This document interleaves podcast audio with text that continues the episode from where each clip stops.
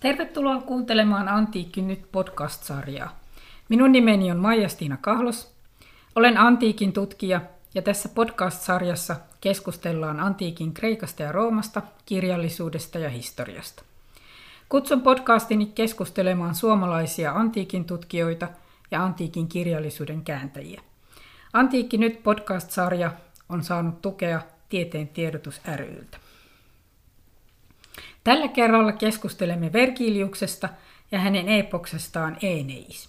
Vierainani keskustelemassa ovat Marja-Leena Hänninen, filosofian tohtori, dosentti ja antiikin historian tutkija, joka on tutkinut Vergiliuksen aikaa, aikakautta, jolloin Rooma siirtyi myöhäisestä tasavallasta keisarivaltaan ja jonka tutkimuksessa Vergiliuksella on tärkeä osa.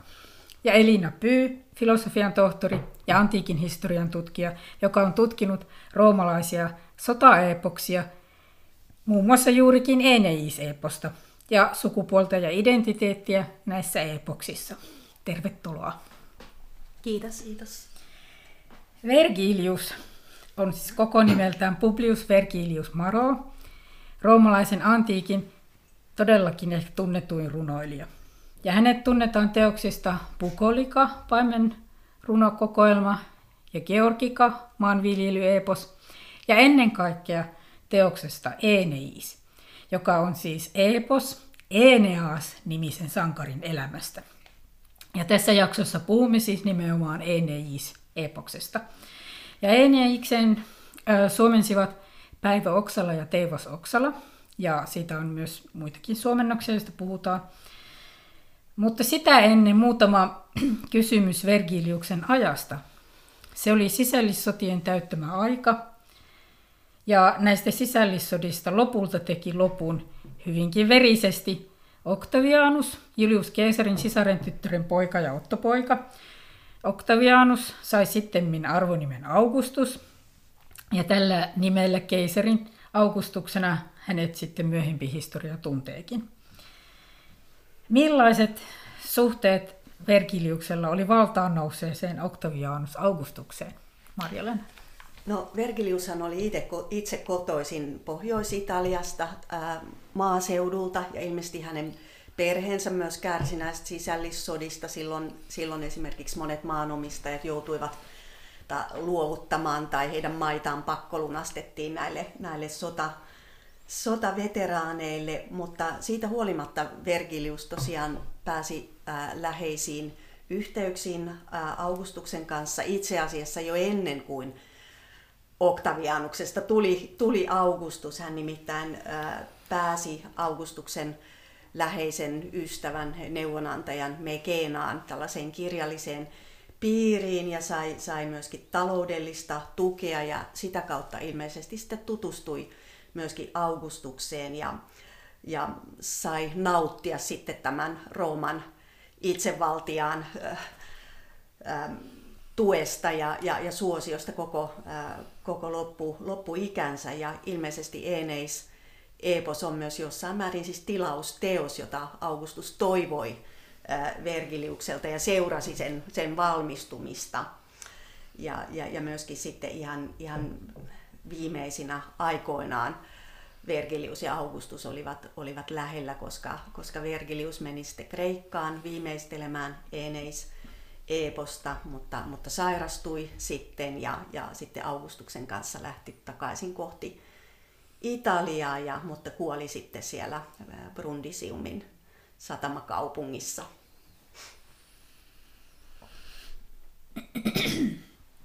Ja tosiaan Augustuksestahan sanotaan, että hän tosiaan loi sitten näiden sisällissotien jälkeen sen Augustuksen rauhan, Pax Augustan. Mitä, mitä se sitten merkitsi roomalaiselle yhteiskunnalle ja koko valtakunnalle sisällissotien jälkeen? Eli...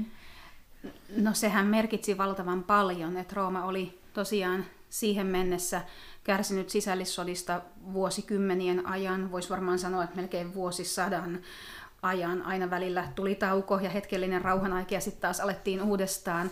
Sitten kun tämä lopulta oli ohi ja tämä Augustuksen rauha laskeutui, niin se tarkoitti sitä, että oli resursseja ja kiinnostusta ja energiaa ja aikaa muuhunkin. Että Augustuksen aikanahan paljon tehtiin tällaisia niin kuin kaupunkiinfrastruktuuria parantavia projekteja, uusia rakennusprojekteja, kaupungin jako uusiin regioihin, eli tällaista niin kuin rauhan ajan hallintoa.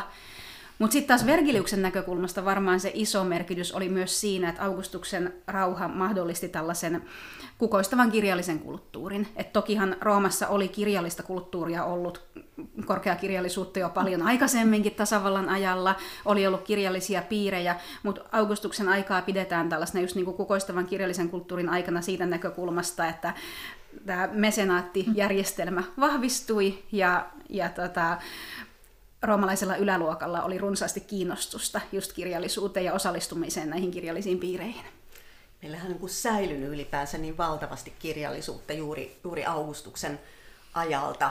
Kyllä. Tietysti se voi kertoa myös siitä, miten paljon myöhemmin sen aikakauden kirjallisuutta arvostettiin, mutta to, toisaalta varmasti myös siitä, että silloin oli, oli resursseja, että oli, oli henkilöitä, jotka pystyivät tukemaan näitä runoilijoita Kyllä. Mm. Tähän, jos nopeasti sanon vielä, niin tähän toimi sillä tavalla tämä systeemi Roomassa usein, että, että kirjailijat tosiaan sai henkilökohtaista avustusta varakkailta, varakkailta roomalaisen yläluokan edustajilta, joilla oli kiinnostusta aiheeseen. apurahajärjestelmä. Just näin, just näin. Se on maatiloja ja ma- se niiden maatilojen tuotto. Joo, joo, joo. Koska jollakinhan sitä sitten elettiin. Ja se Vergiliuksella oli nimenomaan sen Meekenaan naapurissa Eskvilinuksella tämä kaupunki residenssinsä. Joo, ja sitä kautta he tietenkin olisivat jonkunlaisessa lojaalisuussuhteessa tähän, no.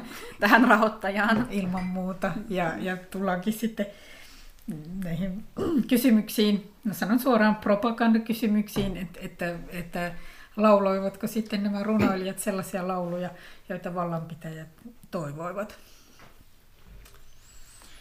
Ja, ja tosiaan tästä Vergiliuksen Einei Seipuksesta tuli sitten tosiaan, ää, niin, kuin, niin kuin mainitsit, niin Augustuksen suuresti arvostama teos ja, ja siis hyvin suosittu. Ja sitten tietysti myöhemmin siitä kehkeytyi tosiaan tämmöinen klassikkoteos ja sanoa tämmöinen eräänlainen roomalaisten kansalliseepos. Ja no sitten tosiaan voisitte miettiä, että tämä Eneas, siis tämä päähenkilö, oli siis Trojan sodan sankareita. Ja nyt voi tietysti niin kuin miettiä, että hmm, hetkinen, Trojan sodan sankari kreikkalaista mytologiasta, miten tämä nyt liittyy niin kuin roomalaisiin, miten tästä voi tulla kansallisepos, miten, miten minkä mutkan kautta tämä tapahtuu. Että roomalaisista tuli hyvin tärkeä hahmo, että roomalaisille tärkeä hahmo tästä Eneasta. No, no sekin on oikeastaan aika monen vuosisadan tulos, että oikeastaan ennen, ennen niin kuin se myöhäistä Savalan aikaa Eneas ei näytä ollen kovin merkittävä hahmo roomalaisessa kirjallisuudessa, mutta toki siis tunnetaan jo viimeistään 200-luvulla ennen ajalaskumme alkua ollut, ollut roomalaisessa kirjallisuudessa, joka silloin tietysti vasta syntyi varsinaisesti, mutta, mutta tiedetään, että jo Etruriassa Eneas tarina on tunnettua 500-luvulla ennen ajalaskumme alkua viimeistä. Ja sitten tietysti näiden Italian ja Sisiliaan asettuneiden kreikkalaisten keskuudessa, mutta sitten oikeastaan niin myöhäistasavallan aikana se enemmän niin liitetään tähän Rooman syntyyn, eli, eli äh, kehittyy ajatus siitä, että Eneas on kaikkien roomalaisten kanta-isä, eli, eli hänestä polveutuivat äh, Albalongan kuninkaat, joista taas sitten polveutuivat Rooman perustajakaksoset Romulus ja Remus, eli hän on tavallaan sitten kaikkien roomalaisten esi Ja, ja sitten on tietysti toinen seikka on se, että useampikin roomalainen mahtisuku, kaikkein tunnetuimpana tietysti Juliusten suku, katsoi polveutuvansa Eneasta. Ja, ja tämäkin oli näille roomalaisille merkkisuvuille hyvin, hyvin tavallista, että etsittiin joku tällainen tarusankari mielellään sieltä kreikkalaisesta idästä, josta, josta he polveutuivat, että se tuo sitten tällaista jumalallista tai sankarillista hohtoa, äh, hohtoa suvulle. Ja Juliusten sukuhan oli nimenomaan Augustuksen suku. Kyllä, niin. kyllä. Eli, eli tästä myöskin tulee tämä, tämä linkki tähän uuteen, uuteen valtaan ja uuteen järjestelmään. Jollain tavallahan se on Vergiliukselta hirveän ovella veto ottaa just se Eneiksen taru siihen mm. roomalaisen kansallisepoksen pohjaksi. Siinä tavallaan hän pystyy sitä kautta tuomaan keskustelun sen roomalaisen identiteetin monikulttuurisuuden ikään kuin. Kyllä. Kun Eneas on Trojan pakolainen ja sitten hän tulee tänne Italiaan perustamaan uutta kans- äh, kaupunkia vähän kuin vieraalle maalle ja siinä tulee tämmöinen kansojen sulautuminen. Joo, se on minusta yksi oikeastaan niin kuin kiinnostavimpia teemoja koko siinä, siinä epoksessa joo. loppujen lopuksi, mutta me varmaan palataan tähän vielä. joo, joo, tuli siinä just mieleen, tota, siellä ihan, ihan epoksen lopussahan on tosiaan se ajatus siitä uuden, uuden latiumin synnystä, että että nämä trojalaiset pakolaiset sitten tota, yhdistyvät kansana tosiaan näihin latiumin kansoihin, mutta he omaksuvat sitten näiden latiumilaisten kielen, eli latinan. Eli siinä, siinä tosiaan tapahtuu tämmöinen kansojen sekoittuminen. Ja, ja mun mielestä tämä, tämä on tosi kiinnostava teema, tämä, tämä pakolaisteema. Että... Kyllä. Mm.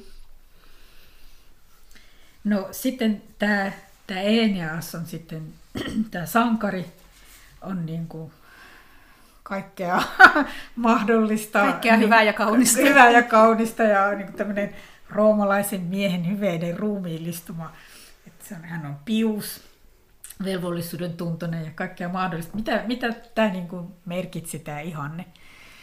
No Joo, siis hän oli, Eneas oli kaikkea hyvää, mutta hän oli ennen kaikkea pius, niin kuin just mm-hmm. sanoit. Eli tämä roomalainen, roomalaiselle kulttuuriidentiteetille hyvin keskeinen hyve, pietas, joka usein käännetään suomeksi ehkä hurskaus, mutta mm-hmm. hurskaudella on vähän erilaisia uskonnollisia konnotaatioita. Tämä pietas oli siis roomalaisille lähinnä tällaista niin kuin syvää uskollisuutta ja lojaaliutta Jumalia kohtaan ja isänmaata kohtaan, Roomaa kohtaan ja sitten taas omia vanhempia ja esi-isiä kohtaan, sitä mm. sukupolvien jatkumoa.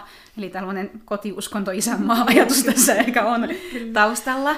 Ja sitten toiseksi, siis niin tos, tähän liittyen Eneas on myös isän malliesimerkki. Mm. Vergilius viittaa häneen sekä ä, termeillä Pius Eneas että Pater Eneas. Ja nämä kaksi on tavallaan erottamattomia. Mm.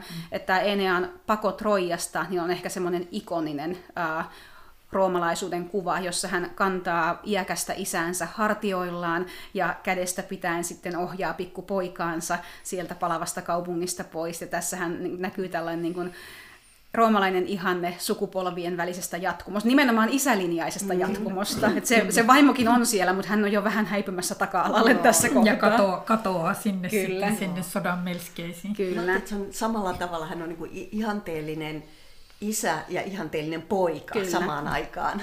Kyllä. Ja sitten myös siinä, sitten kun tämä tarina etenee, niin, niin tämä Enean velvollisuuden tuntohan joutuu todella niin kuin koetukselle, kun hän tapaa siellä Pohjois-Afrikassa trojalaiset siinä harharetkillään. He rantautuvat Pohjois-Afrikkaan ja hän tapaa kuningatar Didoon, johon hän rakastuu, tai nämä molemmat rakastuvat toisiinsa ja heillä on rakkaussuhde. Ja sitten Enean pitää lähteä jatkamaan matkaa. Kyllä. Juma, jumalat, jumalat vaativat. Ja, jo, ja tässä hänen velvollisuuden tuntuisi on todella koetuksella. Joo, ja tuossa siinä tapa, tarinassa mielestäni kiinnostavasti näkyy just se, että miten, miten tavallaan niin se ihmisen, että kun osoittaa uskollisuutta yhteen suuntaan, niin samaan aikaan saattaa osoittaa petollisuutta toiseen suuntaan. Aivan. Ja ehkä roomalaisten näkökulmasta, niin se, se millä on merkitystä on juuri se, että niin kuin, mihin suuntaan on uskollinen ja velvollisuuden tuntoinen. Eneas valitsee ne jumalat ja sen oman suuren kohtalonsa. Ja siinä samalla hän ehkä niin kuin ei ole kauhean kiva tyyppi Didoa kohtaan ja aiheuttaa itselleenkin kärsimystä. Mm-hmm. Se on tuntuu, että tässä usein nämä naiset joutuu niin kuin sijaiskärsijöiksi, että he on Kyllä. jollakin lailla tässä uskollisu, uskollisuuden jonkinlaisessa arvojärjestelmässä he on Aina, aina alimpana. Joo. niin. Aivan. Joo, tosiaan kuten mainitsin, niin tämän Eneis-epoksen on suomentaneet Päivä Oksala ja Teivas Oksala jo molemmat majoille siirtyneet. Ja alkuosa ilmestyi jo vuonna 1972 Päivä Oksalan suomentamana ja myöhemmin hänen poikansa Teivas Oksala sitten jatkoi tätä suomennosta ja sitten tämä koko teos ilmestyi suomeksi 99.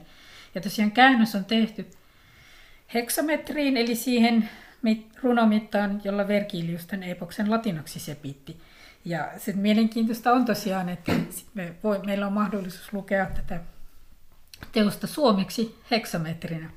Ja, ja miten teidän mielestä mitallinen käännös ö, toimii tai miten se aukenee nykylukijalle? No minusta on, on siis jopa siis yllättävän, siis on semmoista aika laulavaa, rullaavaa se teksti, että et koen, että se kyllä aika hyvin toimii, että minusta niin kuin suomen kielelle heksametri kuitenkin istuu, istuu aika, aika hyvin, mutta totta kai se vaatii, vaatii ehkä vähän sellaista keskittymistä, koska sanajärjestykset on tietysti mm-hmm. vähän erilaisia kuin, mm-hmm. kuin suorasanaisessa kerronnassa, että et en, mm-hmm.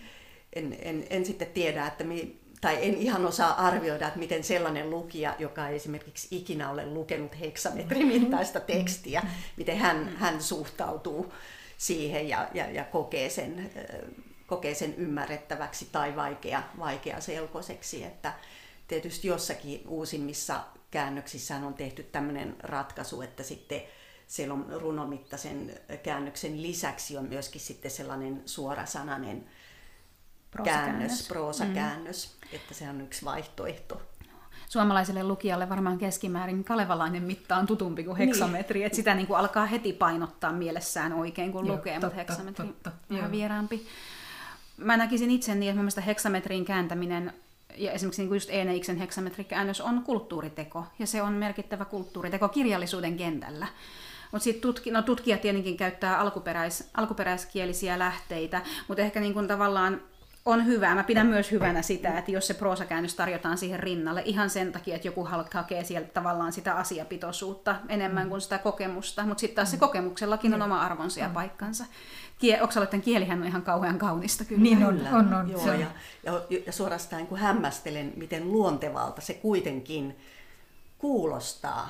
Että se ei ole semmoista niin kuin töki jotenkin tai töksähdä, vaan se mm. jotenkin laulaa, että siitä saa kuitenkin käsityksen siihen, siitä, että miten antiikin runous, että miten tärkeä se merkitys sillä rytmillä on. Kyllä, kyllä. Joo, mä oon ihan samaa mieltä, että se on, se on hyvin sujuvaa ja kaunista ja sitä ei tarvi ikään kuin mitenkään erikseen ponnistella jotenkin koska se rytmi tulee sieltä ihan sitä niin kuin mielessänsä tai ääneenkin lukiessa.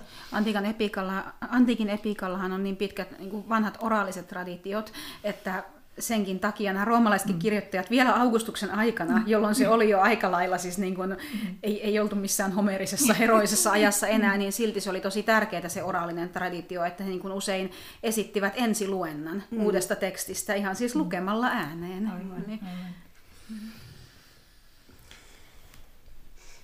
No tosiaan Eineisän on tämmöinen roomalainen vastine nimenomaan näille homerisille epoksille, eli Iilialle ja Odysseijalle. Eli Trojan sodan tarinalle ja sitten Odysseuksen harharetkille. Öö, niin Eneiksessä nämä molemmat näkyy ja miten, miten, miten tosiaan tämä sota- ja harharetket näkyy? Ne näkyy tosi voimakkaasti siellä. Että Eneiksen voi ehkä karkeasti ottaa jakaa tämmöiseen ähm, Odysseia-osaan ja Ilias-osaan, tai näin on ainakin usein tulkittu ihan perustellusti. Et teoksessa on 12 kirjaa, ja ne kuusi ensimmäistä kuvaa näitä Enean ja hänen miehistönsä harharetkiä Välimeren alueella. Et he lähtevät sieltä Trojasta, ja jumalat ovat epämääräisesti luvanneet uuden kotimaan tuolla jossain Italiassa, ja se ei sitten niin helposti löydykään. Matkan aikana päädytään kaikenlaisiin seikkailuihin, joista kuuluisi varmasti just tämä vierailu Kart- kuningatar Didon luona. Ja sitten kuudennessa kirjassa Eneas vierailee Manalassa, tervehtimässä silloin jo edesmennyttä isäänsä. Tämähän on ihan selkeästi siis homerisesta mm. traditiosta, mm, Odysseiasta ammentava juttu. Aivan, aivan. Ja sitten taas ne kuusi myöhempää kirjaa, 7-12, kuvaa suurta sotaa, johon hän joutuu lopulta sitten sen latiumin löydettyään. Ja siinä taas sitten tämä Ilias-malli näkyy mm. voimakkaasti. Ja tosiaan siinä, varsinkin tosiaan siinä alkupuoliskolla, kun, kun tosiaan Eneas – ja hänen, hänen trojalainen seurueensa, niin tosiaan he siellä harhailevat niin siinä tämä pakolaisuus tulee mun mielestä niin kuin hyvin esiin, kun tosiaan jo ensimmäisessä kirjassa siellä tosiaan todetaan, että kun trojalaisten, siis Trojan häviö ja trojalaisten kärsimykset tosiaan on jo kaikkien tiedossa, niin siellä todetaan, että voi mikä maan osa seutu ei tuntisi tuskia meidän. Ja, ja, ja tosiaan eri, vaihe, eri vaiheessa se pakolaisuus tulee siellä esiin. Siinä on jotain kovin ajankohtaista. Kyllä, kyllä. kyllä. Ja tosiaan siinä, tosiaan siinä neljännessä kirjassa tosiaan, niin kuin oli puhetta, niin Dido ja Eneas tosiaan rakastuvat toisiinsa, kun tosiaan nämä trojalaiset on sinne rantautunut sinne Karttaakoon. Ja tosiaan Eneas sieltä sitten lähtee Jumalien käskystä. Öö, on tosiaan Jumalien käskystä öö, päästävä Italiaan. Dido tekee sitten itsemurhan, joka on todella niin kuin vaikuttava kohta. Ja sitä, ennen tätä itsemurhaansa hän tosiaan kiroaa sitten trojalaisten suvun tai Enean suvun. Ja, ja tosiaan tällä, tällä sitten tällä Didon kirouksella selitetään vihaa ja huonoja suhteita ja jopa nämä puunilaissodat mm. Karttaakon ja Rooman välille. Joo, tässäkin voi ajatella, että tässä on niin jälkikäteen luodaan tämä ikuinen viha, että me tiedetään, että Rooma ja Karthagon välillä oli, oli ennen näitä kolmea puunilaissota ihan ystävällisiäkin suhteita ja liittolaisuuttakin, mutta että tässä ikään kuin pohjustetaan tämä yksi Rooman historian suuri, suuri käännekohta, että, että tämä taistelu Välimeren herruudesta Karttaago ja Rooman välillä että se syntyi ja, ja, ja sitten miten se, miten se päättyi. Se on tämmöinen ylisukupolvinen viha. Että Diido tosiaan kiroaa, että kiroan su- sovun, lemmen ja kansojen liitot nousee kostaja, joka on sitten Hannibal mitä ilmeisimmin, mm. lyö aset toistaan, syö viha sammumaton sukukuntaa.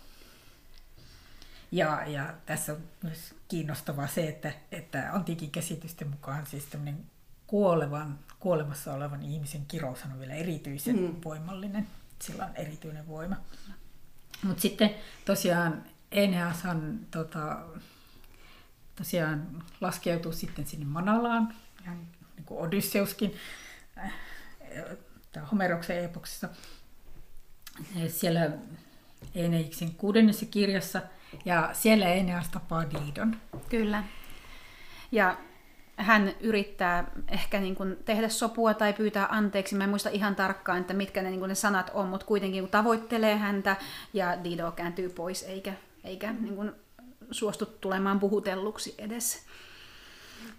Että tämä on tulkittu sillä lailla, että tämä on niin kuin ikään kuin tämmöinen Enean oman tunnon tämmöinen mm. heijastus Mm. Niin kuin, tai tätä voi tulkita näin.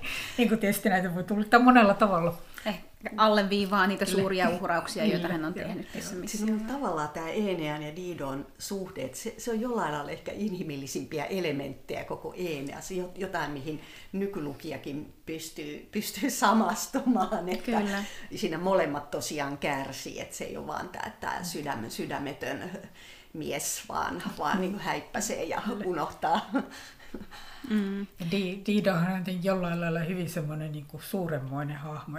He ovat molemmat niin kuin aikuisia. Kyllä. Ei mitään niin kuin... Hallit, teini, hän on hallitsija. Kyllä, joo, ne ei ole mitään teinirakastavaisia. ja ja sitten myöskin tämä, että molemmilla on se pakolaisuuden mm. kokemus. Kyllä.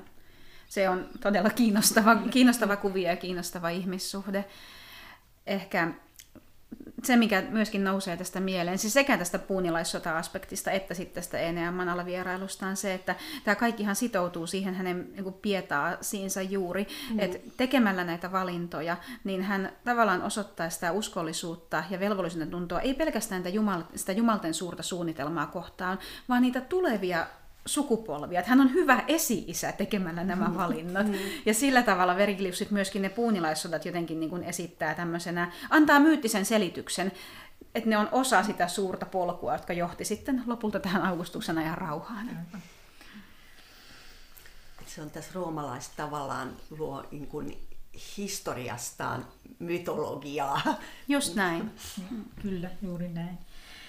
Ja, ja sit, se näkyy tietysti sitten tässä epoksen toisessa osassa, joka on, on sit, niin tämä sotaosuus, jota nyt sit siellä Homerisissa epoksissa vastaa just nimenomaan Ilias. Trojalaiset tosiaan, Enea on hylätty ja Diidon. Vihdoin saapuu sinne Italiaan ja he asettuvat sitten enteiden mukaan Tiberjoen seudulle Latiumiin. Anteeksi, nyt yskittää vähän väliä. Ja, tota, ja tässä on kiinnostava, kiinnostava asetelma, että, että nämä trojalaiset pakolaiset, maahanmuuttajat, tosiaan asettuu sinne ja tulevat ensin hyvin toimeen tosiaan tämän kantaväestön kanssa, kantalatiunlaisten kanssa. Ja on kaikenlaisia avioliittosuunnitelmia, Eneas voisi, voisi mennä naimisiin Lavinian, Latiumin kuninkaan tyttären kanssa. Ja, mutta sitten sit siellä on tämmöinen yksi, niin mikä ehkä meistä näyttää vähäpätöiseltä vahingolta. Siinä Enean poika Askanius tappaa tämmöisen tärkeän lemmikkihirven ja sitten tämä aiheuttaa vihaa ja selkkausta ja sitten Latiumin väestö nousee trojalaisia vastaan ja sitten todella niin kuin syttyy sota. Ja, ja siinä tosiaan äh, tämä epos on sitten hyvin, hyvin, hyvin sotaisa ja, ja tosiaan siellä on erilaisia, erilaisia hahmoja esitellään. Eneas on tietysti itse tämmöinen ihanne hahmo. Sitten siellä on tämä Turnus. Mm. Kilpakosia. Kilpakosia, mm. joka on tämmöinen vihan vallassa tai vihansa, vihansa tota, ohjaama hahmo aika lailla.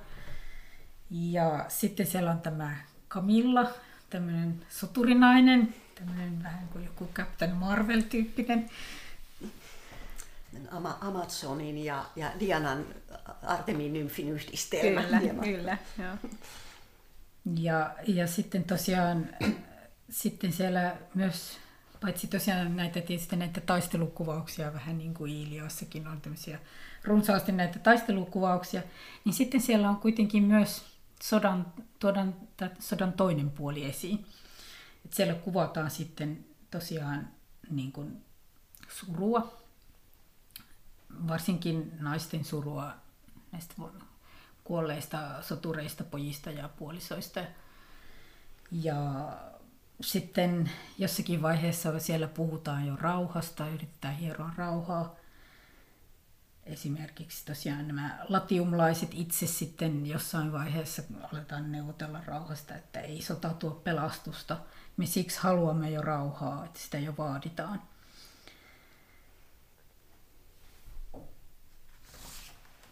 Eli, eli siellä tosiaan, ja, ja sitten kuvataan tosiaan täm, tätä Turnuksen tämmöistä todella niin kuin tappamisen himoa ihan, ihan suorastaan. Ja näillä on tietysti myös esikuvansa varmastikin siellä Ilias-epoksessa, jossa on tämmöistä sokeaa tappamisen vihaa. Niillä on esikuvansa siellä varmasti niin kuin melkein kaikilla näillä ilmiöillä, että just tuommoinen hyvin aggressiivinen sotaisa maskuliinisuus ja sitten siihen liittyvät uhkat ja vaarat ja riskit myöskin. Ja sitten toisaalta tämä naisten suru, niin nämähän on toki hyvin homerisia topoksia, mutta mä näkisin, että Vergilius kyllä lisää tähän sotakuvaukseen sellaisen ominaissävyn sen takia, että, että tämä sisällissotien kokemus oli vielä niin lähellä roomalaisille. Että sitä ehkä niin on vaikea olla lukematta tuota Vergiliuksen sotakuvausta miettimättä sitä. Ja varsinkin kun tässä on kyseessä vielä sellainen sota, joka äkkiseltään tuntuu niin aika vähä, niin kuin vähäpätöisistä syistä alkavalta mm. ja aika turhalta. Että kyse on sellaista mm. kansoista, joista lukija ajattelee, että näiden, nämähän on luontaisia liittolaisia, mm. näidenhän pitäisi nyt tulla yhteen ja sitten ne sotiikin, niin se kyllä muistuttaa siitä, mitä Rooma kävi läpi. Kyllä, että siinä selvästi kyllä pystyy näkemään taustalla sen, sen valtavan trauman, mitä se pitkä sisällissotien sarja oli, oli roomalaisissa ja ylipäänsä Italian asukkaissa aiheuttanut, että miten, miten paljon se oli, oli, oli tuhonnut perheitä, sukuja, maatiloja, ja, ja miten paljon sitten toivotaan tältä alkaneelta rauhan ajalta. Se on varmasti ollut hyvin voimakas kokemus, siis varsinkin kuultuna tietenkin, mutta myös myöhemminkin luettuna roomalaisille aikalaisille. Kyllä varmasti. No sitten siellä on tota, kiinnostava, kiinnostava tota, ennustus lainausmerkeissä Rooman vallasta, että siellä epoksessa on itse asiassa lukuisiakin erilaisia ennustuksia tosiaan lainausmerkeissä, koska ne on tämmöisiä ikään kuin tämmöisiä jälkikäteisiä. Eli Vergilius on kirjoittanut sinne just nimenomaan tätä oman aikansa tilannetta, sitä nykyhetkeä sinne ennustuksiin. Esimerkiksi just siinä Eneiksen kuudennessa kirjassa tai laulussa, tosiaan kun Eneas laskeutuu sinne Manalaan kuolleiden valtakuntaan, ja, ja tosiaan hän tapaa siellä isänsä, ja joka sitten esittää näyn tulevaisuudesta. Minkälainen näky tulevaisuudesta se on? No se on ju, ju, juuri se näky, että Eneasta polveutuu tällainen kansa, joka tulee hallitsemaan muita kansoja, jonka tehtävänä on hallita muita kansoja ja mm. tuoda sille sitten sitä rauhaa ja järjestystä. Levittää sivistyksen valoa. Mm. Ja nimenomaan sit siinä on tämä kuuluisa, kuuluisa työjako, eli, eli toisten taitona on hyvin, on, on hyvin muovata henkeä pronssiin, mikä viittaa siis kreikkalaisiin, joiden tehtävänä oli luoda taidetta ja tiedettä. Ja, ja sitten tosiaan roomalaisten maailmanhistoriallisena tehtävänä oli tämä kansojen hallitseminen ja tämmöinen jonkunlainen kurinpito, rauhan ylläpitäminen ja ylpeiden nujertaminen, voitettujen säästäminen.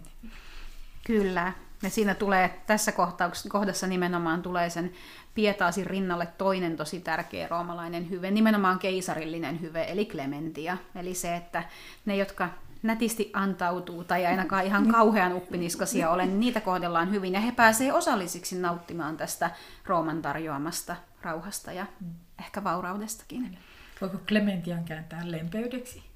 Varmaan, Joo. varmaankin. Sille lempeys kuulostaa niin kauhean niin. semmoiselta. Niin. Armolli... En mä tiedä, onko sekään armollisuuskaan niin. hyvä, mutta jotain Joo. näiden välillä. Joo. Kyllä. Mm. Joo. Ja sitten ehkä tässä myös voi ajatella sitä Eeneasta, että siinä on usein nähty kanssa, että se on myös tämmöinen jonkinlainen ideaalisen johtajuuden malli, joka sitten voidaan ehkä sitten Augustukseen yhdistää. Kyllä, ilman muuta.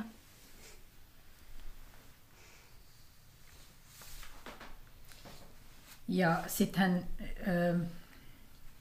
toisessa kohdassa sitten on myös, myös tosiaan tämmöinen ennustus. Se on siellä, siellä tota, epoksen alkupuolella, kun siellä on ylijumala Jupiter, joka sitten ennustaa Venusjumalattarelle, joka on siis Enean äiti, siis Eneashan ei ole mitään sen niin kuin vähempää kuin Jumalattaren poika tietenkin, niin Jupiter ennustaa tosiaan Venusjumalattarelle niin kuin ikään kuin tämmöisenä niin kuin, että lupaa, että kyllä näille... Hyvin käy. Niin. Mm. Että trojalaisille käy hyvin tai Enean jälkeläisille käy hyvin, että he, he tosiaan sitten perustavat tämmöisen, tai, tai heistä lähtee heidän jälkeläisistä, jäl, jälkeläisensä sitten perustavat tämmöisen mahtavan valtakunnan. Ja, ja hän sanoo tosiaan, että näille määrää en ajan, paikankaan minä säädä, määrätön heillä on valta. Eli siis viittaa äh, Rooma, Rooman valtakuntaan, joka on sitten niin mahtavaa, että, että aika ja paikkakaan niin ei ole rajoitettu jumalallinen oikeus hallitsemiseen. Jota varmasti sitten käytettiin tämmöisenä perusteluna. Aivan varmasti jo, että se imperiumin ideologia on... Varmaankaan roomalaiset ei ole samalla tavalla myöskään ehkä kipuilleet tai kokeneet tarvetta perustella sitä imperiumin ideologiaa kuin mitä ehkä nykyään asiasta keskustellaan poliittisesti vähän eri tavalla, mutta siis selkeästi se on ollut heille tärkeää, se ajatus siitä, että sillä on jumalallinen oikeutus. Aivan, ja, ja, että se valta, ja, ja siis, että se valta on oikeutettava mm. jollakin tavalla. Niin, niin, että se ei ole pelkkää niin kuin mielivaltaista mm, tai kukistamista, valtaa. niin, niin, just näin. Ja että silloin tietyllä tavalla, vaikka tässä on, että ei ole ajan eikä, eikä paikan määrää, mutta että siinä on tiettyjä velvoitteita myöskin ja, ja jonkinlaisia ihanteita, joiden mukaan sit näitä kansoja hallitaan. Että se ei ole mielivaltaista. Hmm. Niin ne roomalaiset perushyveet ohjaa sitä käyttäytymistä Aivan, sit näitä jo. kukistettuja kohtaan myös. Eli periaatteessa tämmöinen hyveellinen roomalainen on tietysti, niin kuin, tietysti niin kuin ihanne hallitsija tai ihanne Johanne käskynhaltija jossakin provinssissa periaatteessa. Kyllä. Periaatteessa. niin, niin, periaatteessa tietenkin teoriassa, käytännössä mm. sitten tietysti ehkä toisin, mutta että mutta on mielenkiintoista kuitenkin, että, että, että se oli tärkeää perustella ja oli myös ja ikään kuin oli tällaiset niin kuin standardit ikään kuin mm, sille, että mikä on ihan ne hallitsija, mikä on ihan ne käskynhaltija, että se mikä tahansa ei mm. käy. Ja tässähän niitä tavallaan juuri luodaan niitä standardeja pitkän mm. kaauksen ajan jälkeen, niin kuin hyvän, hyvän mm. johtajuuden elementtejä mm. ja määritelmiä. Ja tietysti tässä voi muistaa, että Augustuksen aikana vasta luodaan esimerkiksi tällainen äh, yhtenäinen provinssi, provinssihallinto, että et monella tapaa myöskin ihan käytännön tasolla sitä hallintoa kehitettiin. Joo, se on ihan totta, koska, koska ennen Augustustahan tietysti siellä oli kaikenlaisia järjestelyjä, mutta, mutta ne oli niin kuin varsin, varsin tota, kirjavia. Kyllä, tapauskohtaisia. Kyllä. Mm. Ja olihan tietysti vähän kirjavia vielä senkin jälkeen, niin. mutta kuitenkin siinä yritet, yritettiin luoda jonkunlaista systeemiä. Mielenkiintoista on sitten, että, että nimenomaan tällä, sitten, tällä ja tällä lau, lausumalla näille määräen ajan paikankaan minä säädä, määrätön heillä on valta. Että tällä on sitten myös niin kuin jännä tämmöinen jälkivaikutus. Että et esimerkiksi Augustinus, siis tämä Hippon piispa Augustinus, joka oli siis lännen kirkon kirkkoisia, niin hän sitten kirjoitti, että itse asiassa nämä Vergiliuksen säkeet pitäisikin tulkita niin kuin koskemaan nimenomaan tätä kristillistä yhteisöä, jolla ei ole todellakaan mm, niin kuin, ajan määrää eikä paikan. Että se niin kuin, viittaa niin kuin, ikuiseen Jumalan valtakuntaan. Että hän hän niin kuin, tuo sinne niin kuin, Rooman valtakunnan vastineeksi Jumalan valtakunnan. Tämä on yksi osoitus tavallaan tämän Vergiliuksen äh, jonkinlaisesta tällaista eh, elinvoimasta siinä, että myöskin sitten eh, kristityt pystyivät ottamaan Vergiliuksen haltuunsa ja kehittämään omia tulkintoja Vergiliuksen teksteistä. Joo, hyvin joustava, joustava teksti siinä mielessä. Kyllä, kyllä. Ja, siis, ja, ja tietysti nyt voidaan tietysti tosiaan puhua tästä Vergiliuksen jälkivaikutuksesta, joka on siis todella valtaisa. Että siis kun sit tuli hyvin suosittu, niin sitähän tietysti ää, lapset kouluissa opettelivat ulkoa sitä sitä todella niin kuin osattiin ulkoa, tai ainakin siis niin kuin tämä eliitti osasi, osasi. Ja itse asiassa varmaan eliitin ulkopuolellakin sitä osattiin ulkoa, koska sitä sitten lainattiin siellä ja täällä. Ja sitten se sai myös paljon jäljittelijöitä. Ja nä, nä, näitä säkeitä todella niin kuin sitten jäljiteltiin ja näitä otet, otettiin sieltä sanontoja ja fraaseja ja ihan, ihan tosiaan ja myöhäisantiikissakin sitten ihan kristilliseen käyttöön. Kyllä. Ja, ja tietysti myös sit antiikin jälkeenkin vielä. vielä. Joo, ihan melkein näihin päiviin asti. Että mä tuossa World Trade Center monumentissahan on muun muassa Vergilius-lainaus. Siellä lukee, että No day shall erase you from the memory of time, joka on mm. Eneiksen yhdeksännestä kirjasta oh. ja Niisuksen ja Euroälyksen tarinasta. Aivan, mm. joo. joo. Mm. Mä tiedän, että voi olla, että Vergilius on tällainen roomalainen kirjailija, antiikin kirjailija, jonka lukeminen ei ole niin missään vaiheessa niin kuin loppunut. Ei varmasti. Joo, ei, ei tosiaankaan. On varmasti, varsinkin sit niinku uuden ajan alusta lähtien on ollut niinku sukupolvia, varsinkin koulupoikia, joille, joille Vergiliusta, Vergiliustakin on sitten niinku annettu luettavaksi ja ulkoa opeteltavaksi ja, ja latinaksi ja sitten tietysti myös käännöksinä ja näin. Ja hirveän hauska, hauska tota, joskus, kun Vergiliuksen jälkivaikutusta tosiaan lueskelin, niin tosiaan on siis esimerkiksi tosiaan tämmöinen niin suunnilleen tuhannen sivun mittainen tämmöinen tiiliskiviteos, joka on Virgil, The First 2000 Years. Että siis se kuvaa, kuvaa sitten, Kyllä, että itse asiassa tässä ollaan varmasti vasta alussa.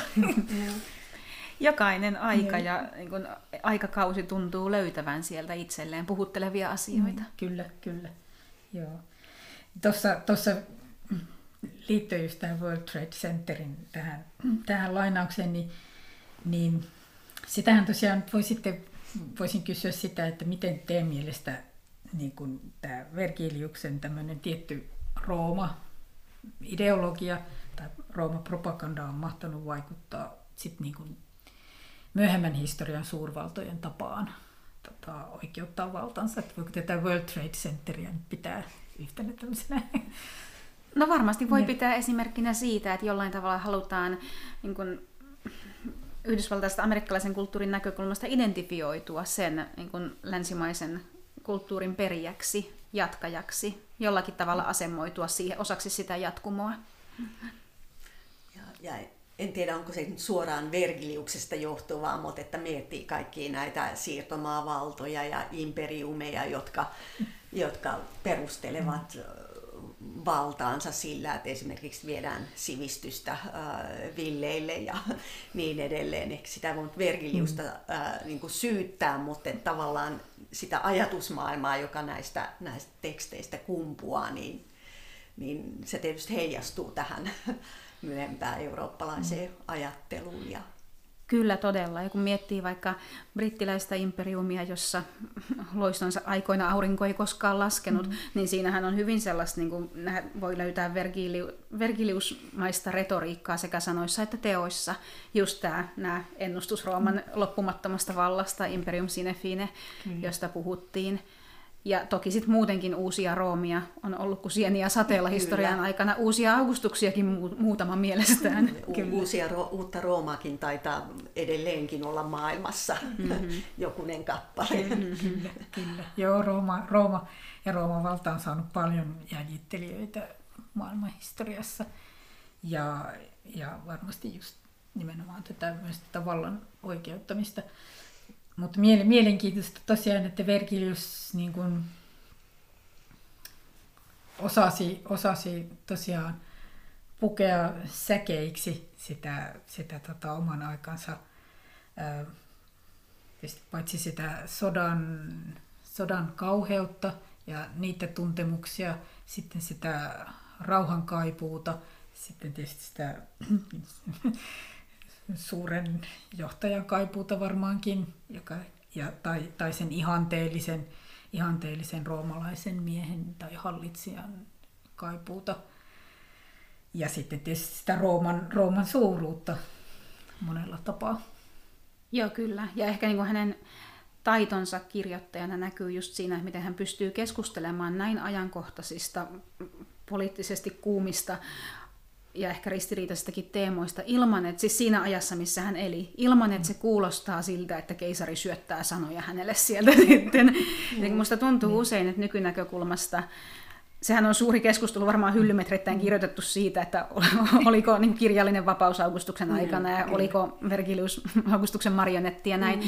Mutta musta tuntuu, että usein nykynäkökulmasta meidän on ehkä niin kuin vaikea ajatella niin, että, että voisi olla korkeaa kirjallisuutta, korkeatasoista kirjallisuutta diktatuurin alla. Mm. Ja tässä me nyt sitten kuitenkin jollain tavalla todistetaan sitä, että tietyllä tapaahan kyseessä oli niin kuin tasavallan kaapuun verhoutunut yksinvalta, mm. ehkä jopa diktatuuri, jos nyt anakronistista termiä mm. käytetään.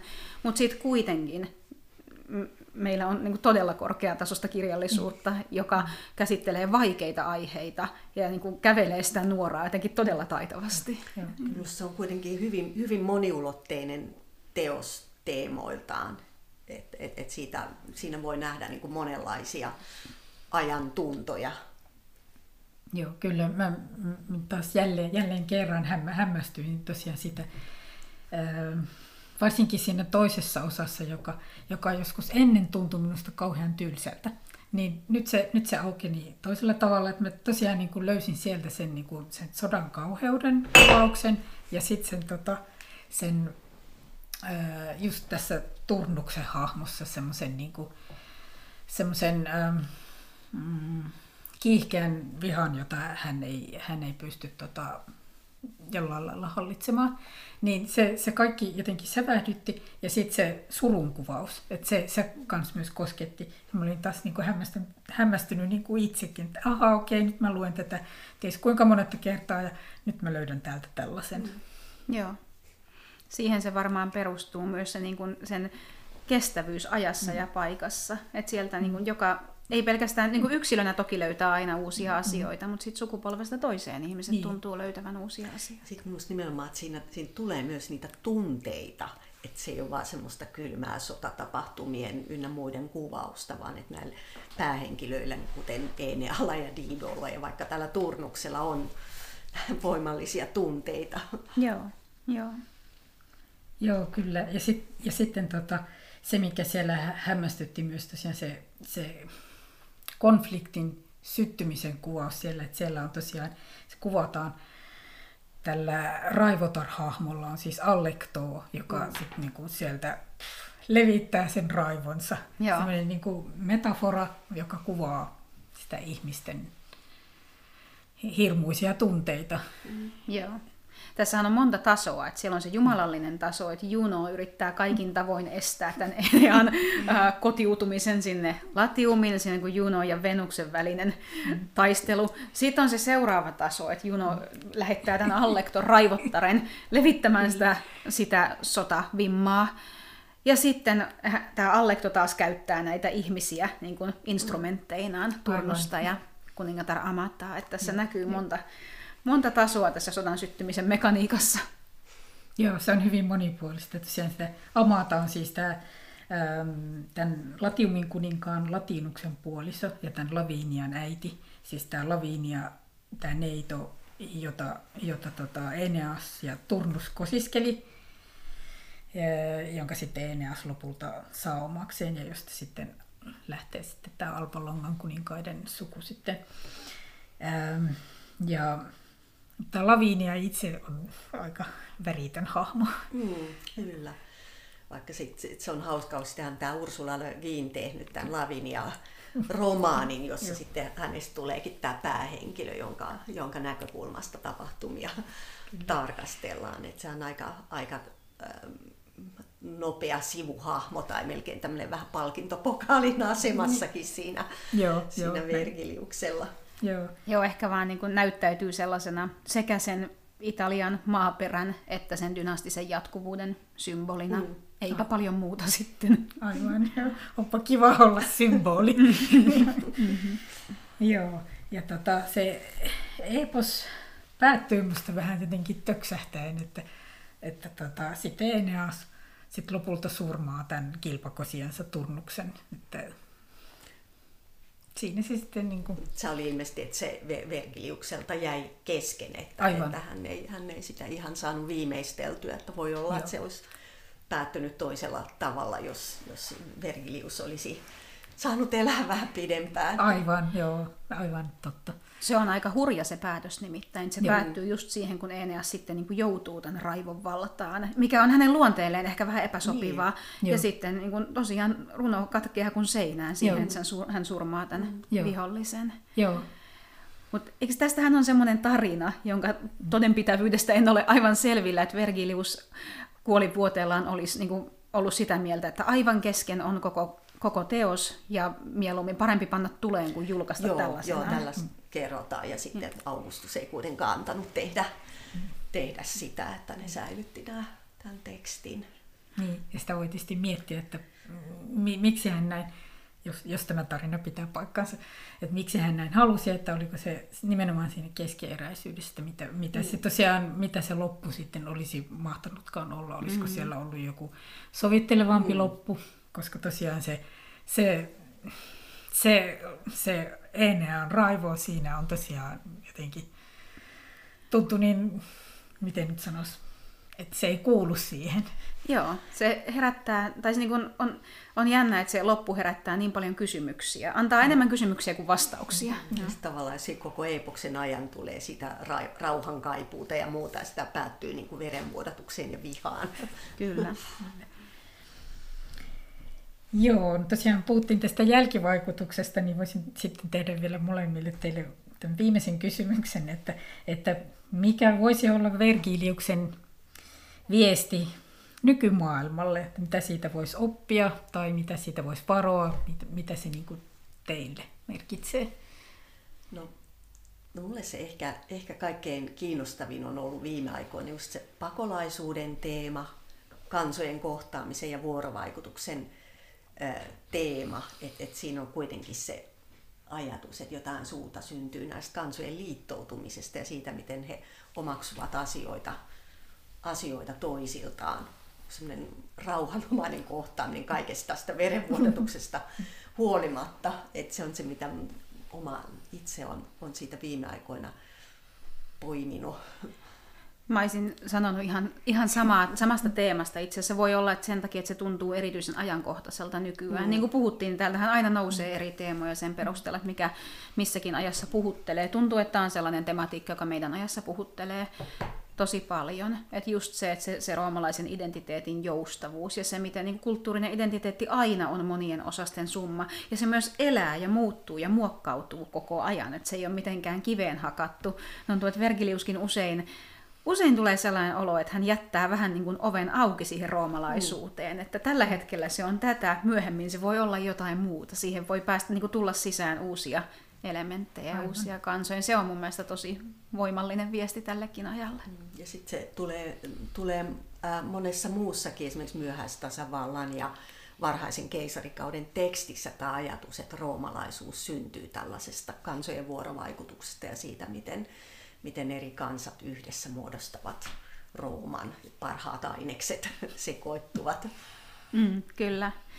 Ja sitten se menneisyyden ja tulevaisuuden jatkuva vuorovaikutus, joka oli tietenkin tosi tärkeää Augustuksen koko tälle, jos nyt propagandaa-sanaa käytetään, mutta sitten myös tälle Eneisteoksen hengelle. Et se menneisyys on merkittävä, on, hyvä, on tärkeää tietää, mistä tullaan, mutta sitten kuitenkin niin kun myös se niin kun yhdessä tulevaa kohti meneminen ja anteeksi anto ja sovittelu ja tällainen, niin hyvin keskeistä.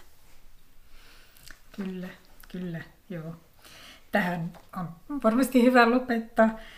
Kiitos Elina Pyy ja Maria-Leena Hänninen tästä syvällisestä ja koskettavasta keskustelusta Vergiliuksen Eneis-epoksesta.